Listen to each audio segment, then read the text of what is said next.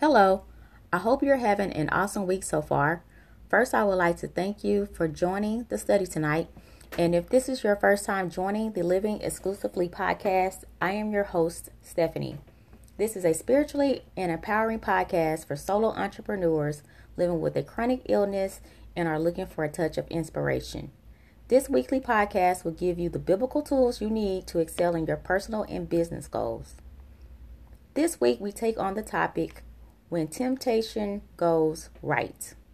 Our point of focus is self control. Our background scriptures will come from Revelations chapter 2, verses 8 through 11, and James chapter 1, verses 1 through 18. Our study scriptures will come from James chapter 1, verses 12 through 18. Today we are studying studying a practical piece of wisdom written by James, the brother of Jesus. In the study scriptures, James focuses on believers demonstrating godly behavior during moments we face internal and external conflict. We are also introduced to the phrase crown of life. The crown of life symbolizes the eternal life God promised Christians who believe in the death, burial, and resurrection of Jesus Christ. Okay, so I'm going to go ahead and read our study scriptures, which will come from the book of James, chapter 1, verses 12 through 18, and I will be reading from the New Living Translation.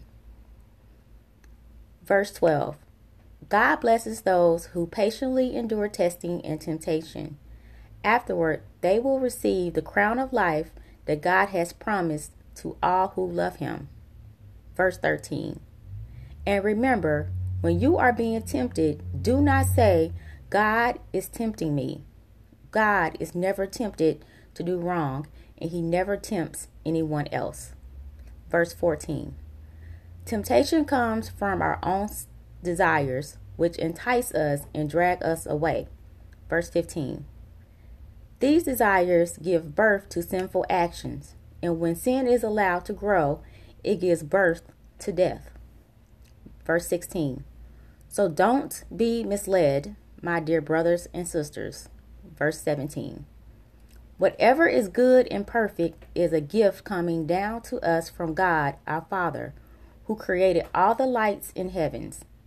He never changes or casts a shifting shadow. Verse 18 He chose to give birth to us by giving us His true word, and we, out of all creation, became His prized possession.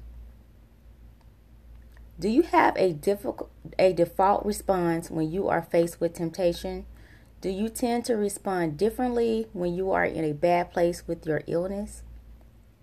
If you are prone to respond in the flesh, such as using demeaning speech Know that this is not considered godly behavior. How a believer responds to others who are acting ungodly or even through a self inflicted situation is a testament of one's faith, which can possibly cause your Christian character to face scrutiny from other believers and non believers. Practicing patience and careful speech when dealing with opposition is, a, is an example of how we should face a difficult situation. Temptation cannot hold a believer hostage as long as we let the Holy Spirit take lead in our life. This brings us to the end of the study. If you enjoy studying, please share with others and join our newsletter at livingexclusively.com. The newsletter will have the scriptures as well as the background scriptures we will cover on the next study. The closing verse I would like to leave with you today comes from James chapter 1 verse 12 from the New Living Translation.